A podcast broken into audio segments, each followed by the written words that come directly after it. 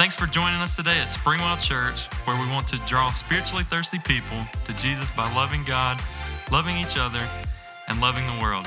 We hope that today's message builds you up, gives you a little insight, and helps you find a brand new perspective. You can find us in Taylor, South Carolina, and online at springwell.org. That's springwell.org. Now let's jump into the message. I am convinced that we can have a lovely day, an awesome day, an incredible day, in spite of whatever negative, difficult, horrible situations, things that we're going through. Do you agree? You're not too sure. so we're in week two um, of our series called Positively Addicted, and we said this last week we're all addicted to something. So, just in case you feel really good about yourself and you think, I'm not addicted to anything, oh, yeah, you are. It might be sugar. Granulated, not lipilated. Some's probably maybe lipilated as well, but anyhow, that's another story. We're all addicted to something. The short definition of addiction is a strong inclination to do, to use, or indulge in something repeatedly. Right?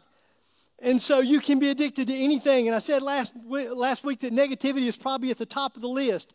And I think that it's time that we turn the tide on addiction. If we all have this inclination to repeatedly indulge in, think about, do things repeatedly, why don't we turn the negative into a positive? And so I think that, uh, you know what, we live in a very negative world. What if we could turn the negative world that we live in into an optimistic world? What do you think? Boy, y'all didn't go there with me either. So today, in order to do that, here's what we're going to talk about. We're going to talk about gratitude. That's right. Gratitude. And maybe you're wondering, what in the world does gratitude have to do with optimism? I'm glad you asked. Proverbs 15, verse 13 says this A happy heart makes the face cheerful, but heartache crushes the spirit. So you don't need no Botox.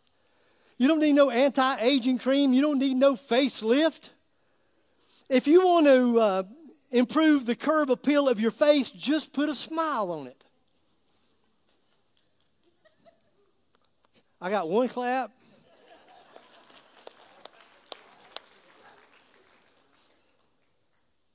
I'm just saying, let me tell you what I've learned. Let me tell you what I've learned. And I learned everything the hard way. It seems like most of the stuff that I share with you that I learned, I didn't learn in a day, I didn't learn in a week, eh, eh, I didn't learn in a year. It seems like it's taken me years to be able to get some of this stuff, maybe from my head to my heart, and to be transformed by it. But I'm telling you, I believe that the smile can come from I believe that maybe the only place that a smile can come from on certain days is a heart that's full of gratitude. And maybe this sounds like this is some kind of preachy Sunday morning stuff, Bible thing, and you're thinking, you know, like you're in church on Sunday morning, obviously it's what you're supposed to say. But let me tell you what I found that during my research, I read studies from Harvard University, the Mayo Clinic. Uh, I read stuff in Psychology Today that were all talking about the psychological benefits of gratitude. Now, each one of those, some listed maybe as many as 20. I think one was 21. All these different benefits, but all three of these areas, all three of these studies that I looked at, had at least five things in common. All, all of these studies had five things in common. Gratitude eliminates toxic emotions.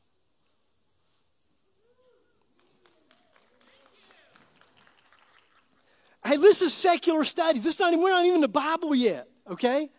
This is just what this is what secular institutions have learned. And what I love is when a secular institution, without even realizing it, know that they're tapping into a Bible truth. Come on, somebody. That's good. That's good. It eliminates toxic emotions. It reduces pain. That's pretty awesome. Improves sleep quality, aids in stress regulation, and reduces anxiety and depression. So, does it sound like a miracle drug? This thing called gratitude? Well, it is.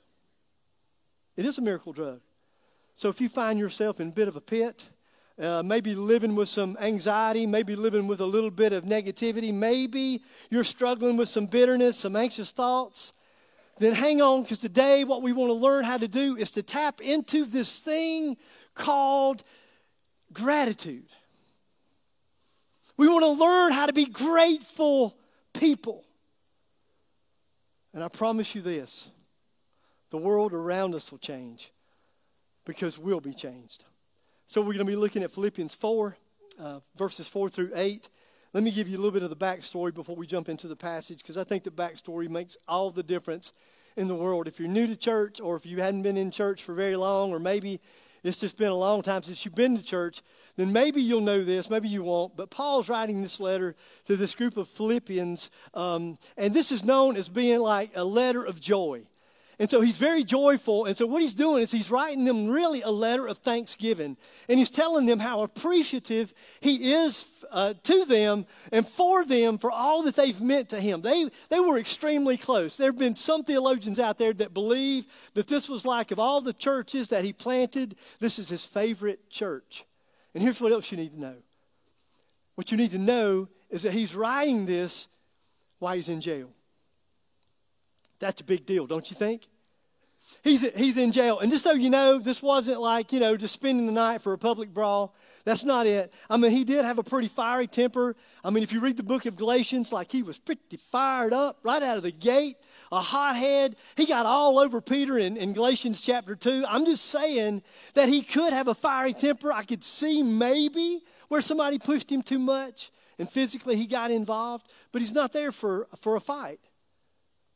He's there for preaching the gospel. Now, people were threatened by the gospel. Why? Why would the gospel be so such an, something that would that would threaten anyone? Because everybody believed, as, as the gospel is being propagated, that Jesus is going to be Lord of Lords and maybe King of Kings, and that got everybody upset. It got the religious group of people upset. It got the government upset. Everybody's on edge. And just so you know, think, well, that's not that big of a thing, right? I mean, he got out, right? No, he actually, he eventually he was beheaded. And it's in this situation where he's in prison, literally chained to a Roman guard 24 7. As I understand it, every eight hours there would be a changing of the guard.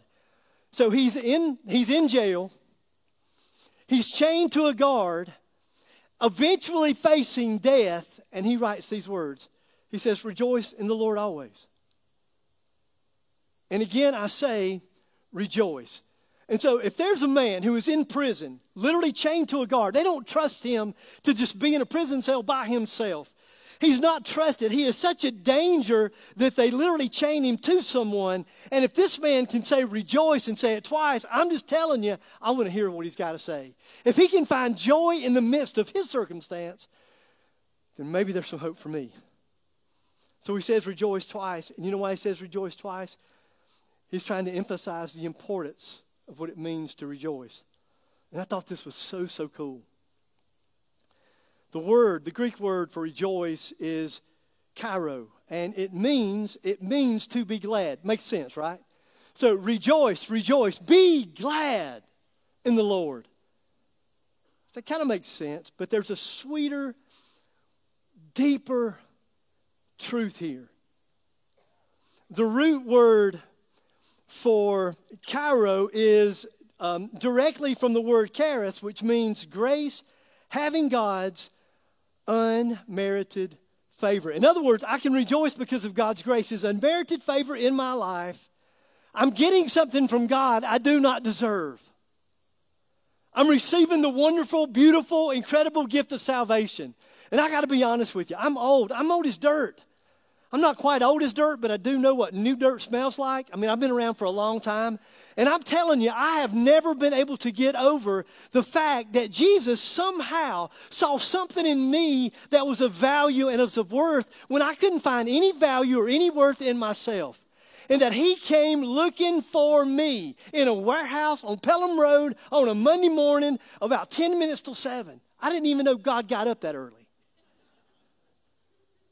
And I've never gotten over it. The incredible, beautiful, wonderful grace of God. then I got in church. Found His grace, and then I got in church. And many, many years ago, I'm not sure how many years ago it was, but it was at a point when literally I was in the ministry. I was, I was a pastor in a, a small church, and I was frustrated with God. None of you probably ever been there, but I was really frustrated with God because He wasn't answering my prayers the way I thought that He should.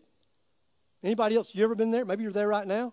And you got to got this thing figured out. I mean, you, you say, God, really, if you'll work right here, my thing was always, God, if you will work, your name's going to get be glorified. I mean, I'm doing, God, the, the request really is all about you. Now, I do get a little benefit from it, but mostly it's about you. And so I would pray and I would pray and I would pray and I would ask God to move. I would ask God to work, and then God wouldn't work. And then it all came back on me. My frustration ultimately would come back on me. And I would say, Well, God, why would you answer my prayers anyway? I mean, why would you answer my prayers? I mean, I'm pretty sorry. I'm pretty low down. I'm pretty no count. Lord, I'm in the ministry. I still have thoughts I shouldn't have. I still say things I shouldn't say. I still do things I shouldn't do. I mean, of all all you preacher boys out there, Lord, I've got to be, you know, at the very bottom of the list. I mean, I've got to be the worst that you got. And so, honestly, God, that you wouldn't answer my prayers. I mean, really? Why would you answer my prayers? And I became so discouraged that I wanted to give up and quit the whole Jesus thing.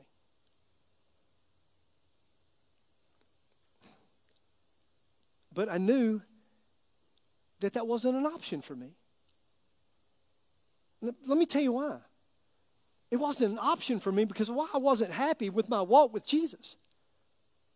I knew that going back to my old way of life, that wasn't, that wasn't a, an option either. See, I didn't forget how bad things were then. I, I remembered how bad it was. I remember how terrible I felt. I remember how that sin just weighed me down and I was lifeless and I was miserable and I didn't want to go back to that. And so, honestly, and maybe some of you are there right now, I just felt stuck. You know, I can't go forward in my spiritual walk, but I'm not going backward to my old way of life. And so I was angry. I was angry at God, I was angry at myself. And I remember thinking one day, I, literally, that's what I wrote. And I say thinking one day, and I don't know if it was, I was thinking this early in my walk or if it was Holy Spirit just gently speaking to me. And I say gently. And I remember thinking, what if God never answers another prayer you pray? What if He doesn't? Hasn't He done enough? I mean, the reality is, is that if all I ever got from God was salvation, it's enough. What I realize I deserve is hell. That's what I deserve.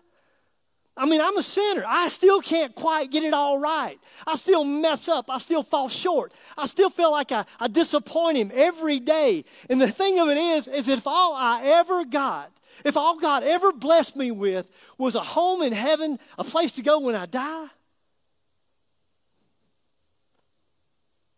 I mean, I had to admit that was enough. And so that whole thought began to change my prayer life. I began to think, God, if you never answer another prayer that I pray, I want you to know I'm okay with that. I'm okay. And, and God, if you do, you know, somehow come along and answer a few prayers, you know, every now and again, then that's kind of like just icing on the cake. But if you never do anything else for me, you know what? You've done enough. And that prayer, honestly, that prayer began to change my outlook on life. See, the Bible's really, really clear that we all have sinned. We've all miserably fallen short of the glory of God. None of us here this morning are perfect. I'm not perfect. You're not perfect. We're all sinners. We've all fallen short of God's glorious standard. And even though that is true, here's what the killer is. Even though that is true, God still sent his one and only Son who was the perfect, sinless sacrifice. Jesus, God's Son, who came to earth, never sinned. But he went to the cross and died on the cross and shed his blood to pay the payment, the penalty for our sin. Is that crazy or what? And he says, I'm crazy about you. I love you so much. And I want to be in a relationship with you. And I would go, oh, Lord, really? Me? You long to be in a relationship with me? Yeah. And the Bible says that all you have to do is believe in your heart and confess with your mouth that Jesus is Lord and you shall be saved. And just so you know, this whole idea of believing, John 3:16, whoever believes in him, and that word believe, there's like seven different things that that word believe means. I just want you to understand it's more than a head knowledge, okay? It's more than a head knowledge. And you can say, well, I believe all the facts about Jesus. That's awesome. But it's more than believing the facts about Jesus that he was God's son, that he came to earth, that he went to the cross, that he died on the cross, that he shed his blood. That is awesome. To believe that God raised him from the dead on that third day, it is awesome. But it's more than believing the right stuff. James 2:19 says the devil believes, all of the demons of hell believe in that. But it's your willingness to say, God, I've come to the end of myself, and why you would want to have a relationship with me beats me. But you paid the price. And so, God, I want to surrender my life to you. That's not perfection. That's just an attitude of surrender every day. That's what salvation is. Every head is bowed, every eye is closed, no one's looking around. So maybe here this morning you're not a follower of Jesus. Right now, I want to give you the opportunity to accept Christ as your Savior. I want to give you the opportunity to make Him the master and the Lord of your life. And I can't imagine that if you're not a follower of Jesus, how in the world, would, why, would you ever, why would you turn him down? It's crazy. So if you're not a follower of Jesus, but you'd like to be, like to be, maybe you just pray a prayer, or something like that. Jesus, thank you. Thank you for taking my place on the cross. I'm guilty of sin. You were not. But you died on the cross for me. You shed your blood They'll pay the penalty for my sin. And I believe you're alive and you're well. And I'm asking for your forgiveness. And to the best of my ability, I'm fully surrendering my life to you. Thank you for your love. In Jesus' name we pray. Amen. Now, if you've been around church for a while, you're probably thinking, dude, like that's it. That's like the fastest sermon ever. I mean, this is awesome, right? And you're thinking, like, that's, that's enough? I mean, is it over? Because if you've been to church a while, you'll know we come to the invitation, we give the invitation, and then we do a couple of announcements y'all don't listen to and uh, we do a couple announcements, say a few things, you know, there's a moving mouth, and, and then we all go home. And you're thinking, so is this it? No, it's not it. But let me tell you why it's not it. It's not it because this is not where salvation ends. There's more to be grateful for than just salvation, and salvation is pretty doggone good, isn't it? Can you say doggone like in church and it be spiritual? But there's more. Listen, there's more to be grateful for. There's more to be thankful for than just salvation. Let me tell you what Paul says. Verse 5, he says, Let your gentleness be evident to all. And notice what he says. Four words, man, they're awesome. Are they four? The Lord is near. Four. The Lord is near. Why are y'all looking at me like that? So here's what Paul's saying and this is why this is so sweet for me. Now, remember context? I told you context is everything. So, Paul is in prison, he's in jail.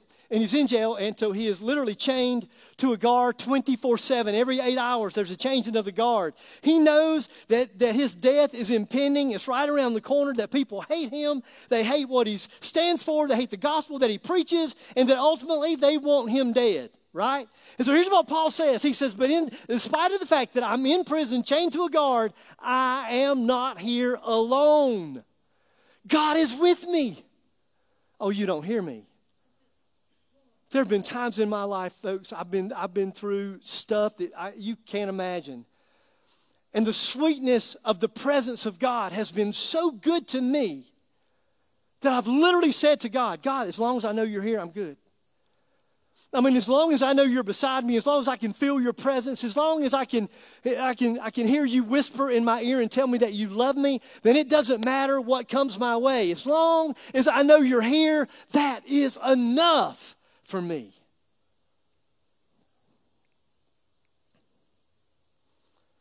Deuteronomy 31, uh, verse 6. Uh, God's kids needed to be reminded because of the enemies that they would have to face. They needed to be reminded of the presence of God. And here's what he says Be strong and courageous. Don't be afraid or terrified because of them. Because the Lord your God goes with you. He will never leave you, He will never forsake you. No matter what you go through, no matter how big the enemy is, no matter how much they outnumber you, you don't have to be afraid because God's with you. His presence is with you. Proverbs 18, verse 24.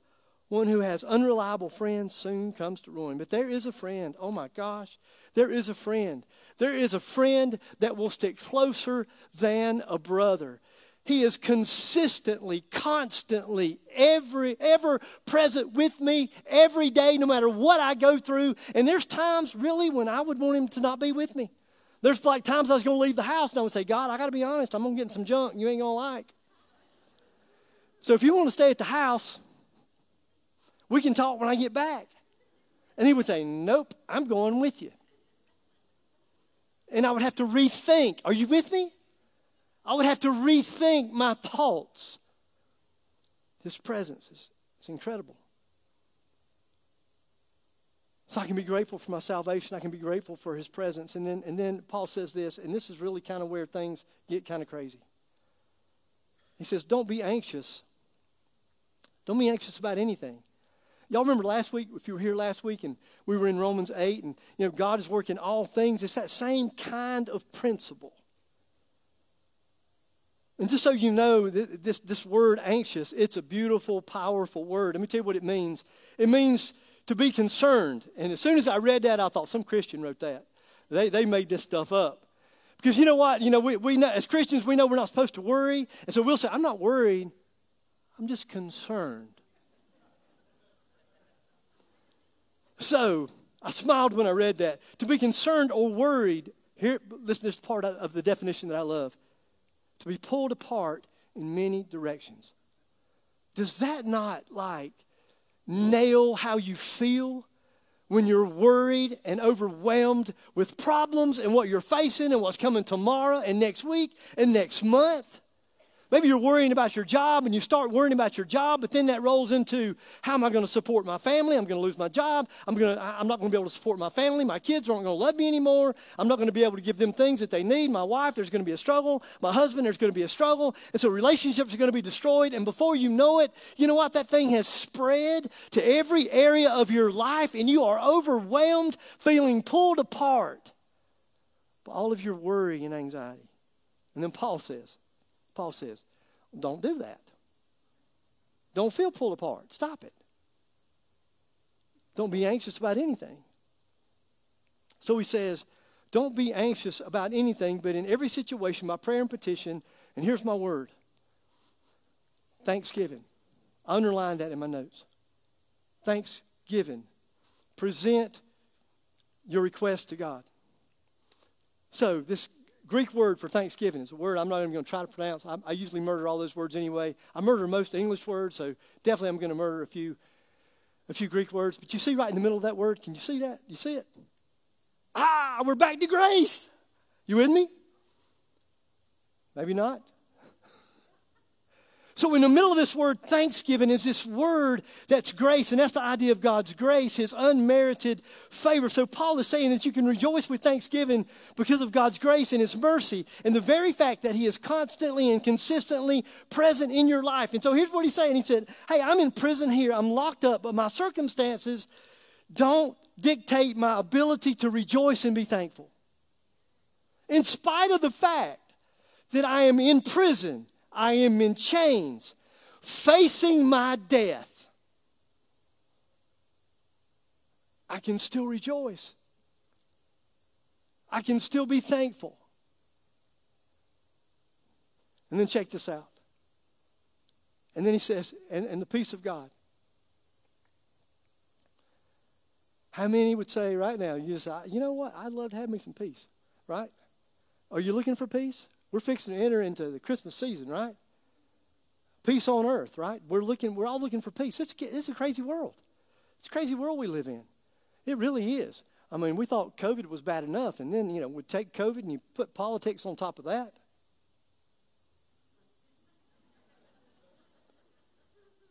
You add gas prices.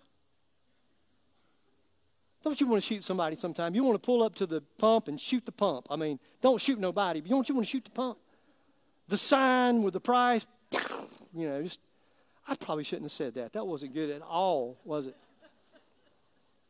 But it's kind of how we feel sometimes, right? he's saying that, you know what, right here in prison, locked up, my circumstance. But here's the thing my circumstance does not dictate my ability to rejoice and to be thankful. Then, then he says, and the peace of God, which transcends all understanding, will guard your hearts and your minds in Christ Jesus. The peace of God. It's awesome. I think we all want peace. and here's the thing the Greek word for peace actually, this is what I love about the Bible, man. It actually means the exact opposite of the word anxiety, what it means to be anxious. It's the Greek word, they'll throw that up on the screen because I'm not going to try to pronounce it, but here's what it, here's what it means. Here's what it means it means to be made whole and complete. So when you're anxious, everything's scattered, right? And what Paul says, he says, but I want to give you, I want you to have the peace that transcends human understanding. I want you to feel whole and complete. See if I can try to. If you're not nervous, you should be. So, can I say, I'm chicken. I'm a little chicken. Really, what I should do, because this is a lunch tray. I thought that was funny. Nobody else seemed to think. But a lunch tray speaks volumes to me, okay? And so it's got these little ridges, and I can put that little marble right there, bam. You know why I did that? Because I'm scared. If I'd have put it over here, I mean, I don't have any, I don't have any boundaries. Y'all with me? Because I'm going to get crazy in a minute. And there's going to be more and more marble on here. I mean, I'm not too bad with one marble. Too bad if I stand here.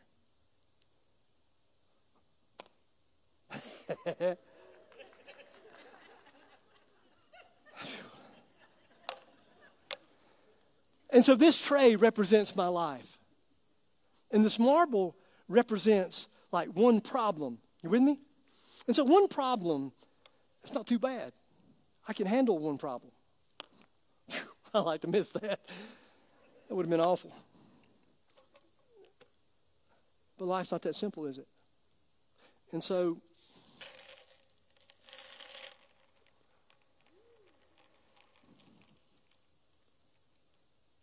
obviously we're flowing downhill. So now trying to balance this becomes a little bit, and so now you know why I got the bumpers, right? Because I would have marbles all over the floor. Somebody would trip after church, fall, sue us for millions of dollars. And if you tithe off, off of that, I'm just kidding. Maybe I should drop them.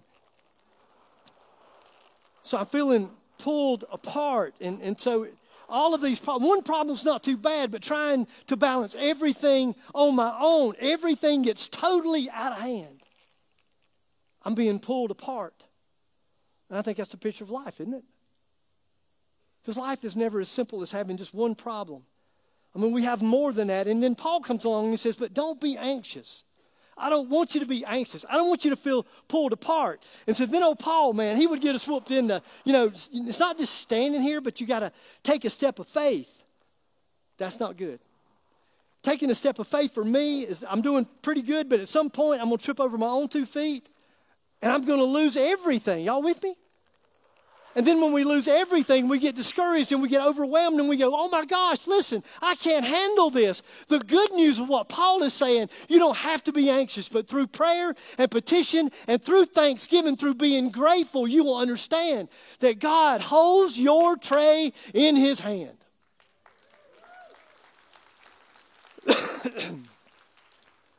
you don't have to carry your worries and your problems alone. So, how do you stop the insanity of trying to keep all the marbles on the table? Where's the peace? The Bible is, is so, so sweet. Holy Spirit, when He dictated Paul what to write, He was very pointed and said, You know what? You got to do verse 6 before you ever get to verse 7. If you don't do verse 6, you're never going to get to verse 7. And so, verse 6, he said, Don't be anxious about anything. Remember, anxious has been pulled apart. I don't want you to be pulled apart, but in every situation, by prayer and petition with thanksgiving, and as you learn how to be grateful, as you learn to be grateful for your salvation, the ever presence of God, and then as you learn to be thankful that knowing that God can take all of your worries, all of your problems, all of your the circumstances that get you all tore up every day, God will take those in his big old hands and you don't have to worry. You don't have to be anxious. And then the peace of God which transcends all understanding, will guard your hearts and your minds in Christ Jesus. So let me try to illustrate this with a really, really old, very cheesy Christian bumper sticker. It's pretty bad, but it's really, really good. And, and, and the bumper sticker just said, No Jesus, no peace. Y'all with me? Come on, all the Christians went, whoop, whoop. That's what I'm talking about but, but, wait a minute. It says know Jesus and know peace. But listen, this is not just a head knowledge of Jesus. I'm talking about knowing him intimately. You're walking with him every day. You got all this stuff going on in your life. And now what you can do is say, God, you know what? But it's not in my hands, it's in your hands. I can trust you. You promised you never leave me nor forsake me. I've got salvation that is secure in you. And you're going to make all of these things, all of these marbles, all of these troubles, and all of these problems, you're going to make them work for my good and your glory and I got peace. It's crazy. Paul is in prison and he has a peace that transcends understanding. Of course he does, because his life is in God's hands. God's at work. I don't have to balance all these problems on my own. He'll carry my tray. When you understand that, you operate, you just operate from a place of gratitude. Jesus said in Luke 6, he said, A good man brings good, good things out of the good stored up in his heart, and an evil man brings evil things out of the evil stored up in his heart. For the mouth speaks what the heart is full of. I don't, I don't know if I'm doing a great job of explaining this, but let me just tell you what I've learned. And I learned it the hard way. A lot of years of not understanding it, fighting it at times. All I know is that speaking with gratitude and thanksgiving squelches negativity. It's like both of those things can't reside in your heart at the same time. It's a gateway to peace. There's a final verse that Paul pens as he's uh, wrapping up this letter. Here's what he says Finally, brothers and sisters, whatever is true, whatever is noble, whatever is right, whatever is pure, whatever is lovely, whatever is admirable, if anything excellent and I underline that next word. If anything is praiseworthy, he says, Here's what I want you to do. I want you to think on those things. I just want you to think on those things. And as you think on those things, and as you learn to have a heart of gratitude, then what you think about is going to transform your heart. And then out of, the, out of your heart, it's going to overflow words of affirmation, words of optimism, not negativity. We'll change this crazy world that we live in, folks. People look at us and say, You, you Christians are crazy people. And we'll say, Hey, man, we got peace. Dude, we got peace. And I don't know if tomorrow will be any better. Gas may go up again tomorrow. But, but my, guess what? My joy, my, my peace is not, I don't, it doesn't rest in that. God's got me. He promised he'd never leave me. He promised he'd never forsake me. He's got me. He's walking with me. I want to close um, by sharing with you how this has kind of played out in my in my own life personally. I wish I could tell you that, you know, I learned this principle many years ago and I applied it. I found it in the Bible and it was awesome. And I said, here's a principle. I'm going to apply that, that principle. And bam, it worked. It wasn't quite that easy for me. But it seems that much of what I've learned has, has been out of frustration. Can I just be honest with you? And if I'm honest, I would say a lot of what I've learned has been out of my frustration with God at times. Can you say that in church and I get fried? It has. And then out of frustration with God and out of frustration with myself. So every day I would start my prayer just being thankful for my salvation. I'd say, God, wow, look at me. I don't deserve you. Lord, you didn't even come looking for me in church. You found me in a warehouse on Pelham Road, 10 minutes till 7 on a Monday morning. Awesome. God, you so got a hold of my heart that I knelt on a cold cement floor. And I, best I knew how, I surrendered my life to you. Wow. And you know what, God, if you never do anything else for me, that's enough. That's enough. And that, cha- that certainly changed my perspective on what I thought I deserved. But honestly, I got to be honest, it wasn't enough. It wasn't enough. And so I started a prayer list. And I'm a little ADD, okay? I'm a lot ADD. And so I need a prayer list to help me stay focused. Or I'll, I'll all over the place. And at the very top of my list, actually, is uh, there's some passages of Scripture. And all of those passages point me to how big God is. Because if I'm honest, I would say that sometimes my problems, my worries, my struggles can make God look small. And so sometimes when I'm praying, the first thing I need to do is I need to read through that. And it reminds me how big God is and that He's got me in the palm of His hand. He doesn't even have to use two hands with me, just one hand is big enough. And I'm in the palm of His hand.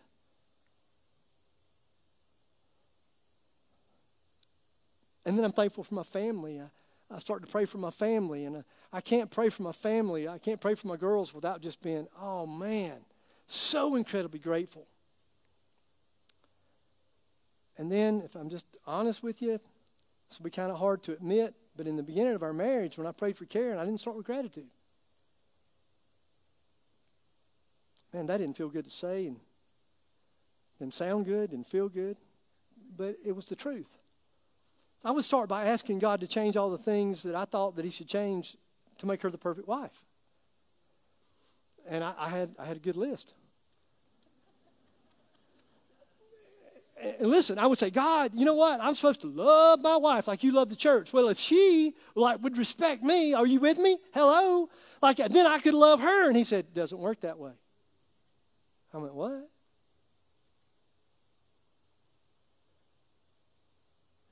And so what Holy Spirit began to do in my life through all of those crazy prayers I prayed, those early years of our marriage, was what he began to show me was that, you know what? She may not be perfect, but He made her perfectly for me. You know what I learned?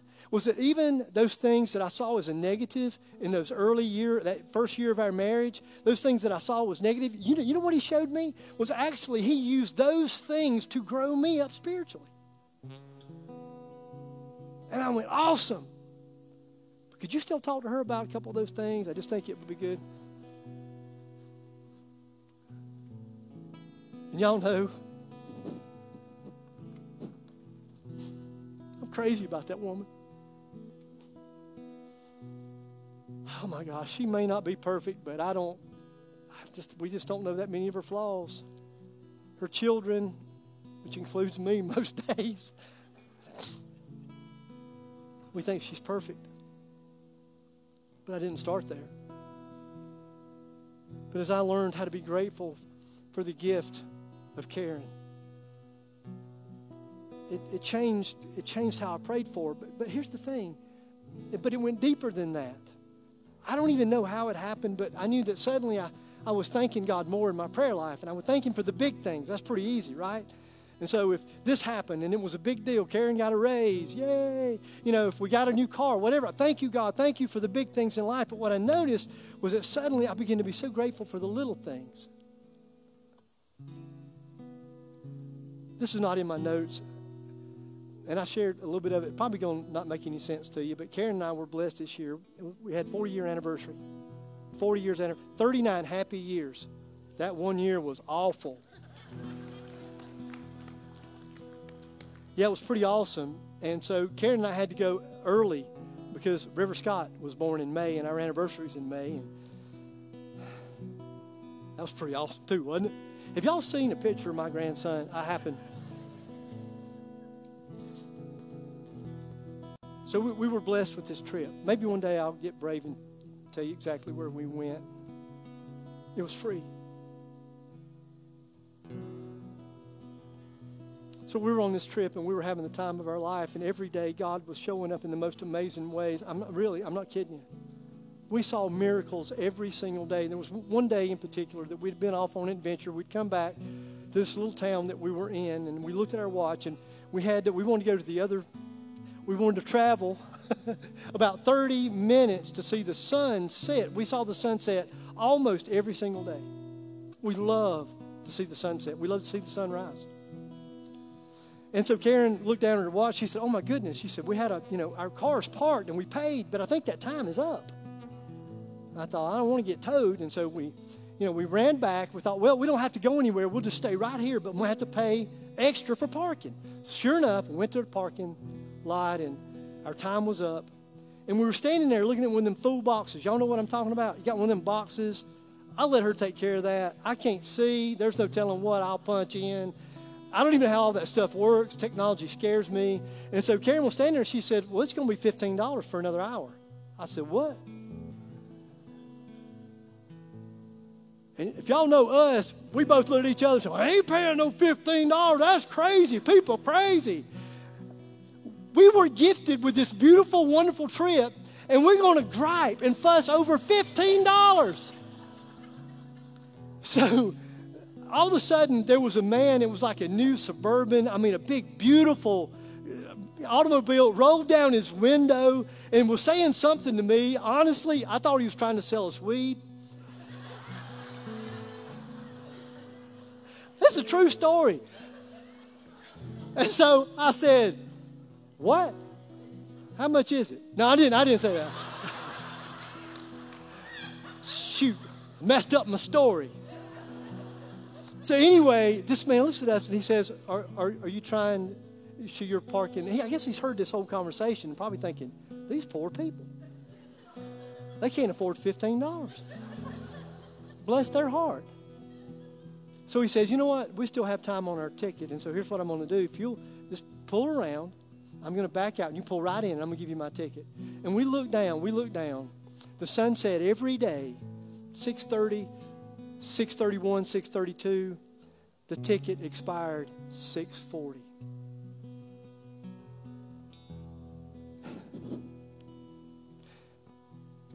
And Karen and I stood there and looked at each other and we just cried. And we said, wow. That our Heavenly Father would love us so much that He would provide a parking space. So that may sound like nothing to you. It was a big thing to us. And we took that $15 and we bought ice cream. and that is true as well. Gratitude. Seeing the beauty of every day and the blessings of every day and how God just absolutely overwhelms us with His goodness. It could be a blue sky. It could be the sunset on a cloudy day and to see the beautiful colors, and you go, oh my gosh, I thought clouds were going to, you know, mess up the sunset, and yet it's just more gorgeous than you could imagine. And you think, God, wow, you did that for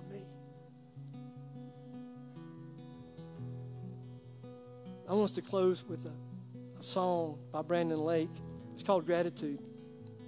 I love the words. I love all the words. I was going to try to, you know, maybe read a few and clue you in onto some different pieces of it and you know lean into this but honestly i think all of the words it was just awesome and here's all i know all i know that praising god out of a heart of gratitude builds confidence that's what it's done for me and, and, it, and it, builds assurance and I t- listen and it brings peace to my troubled soul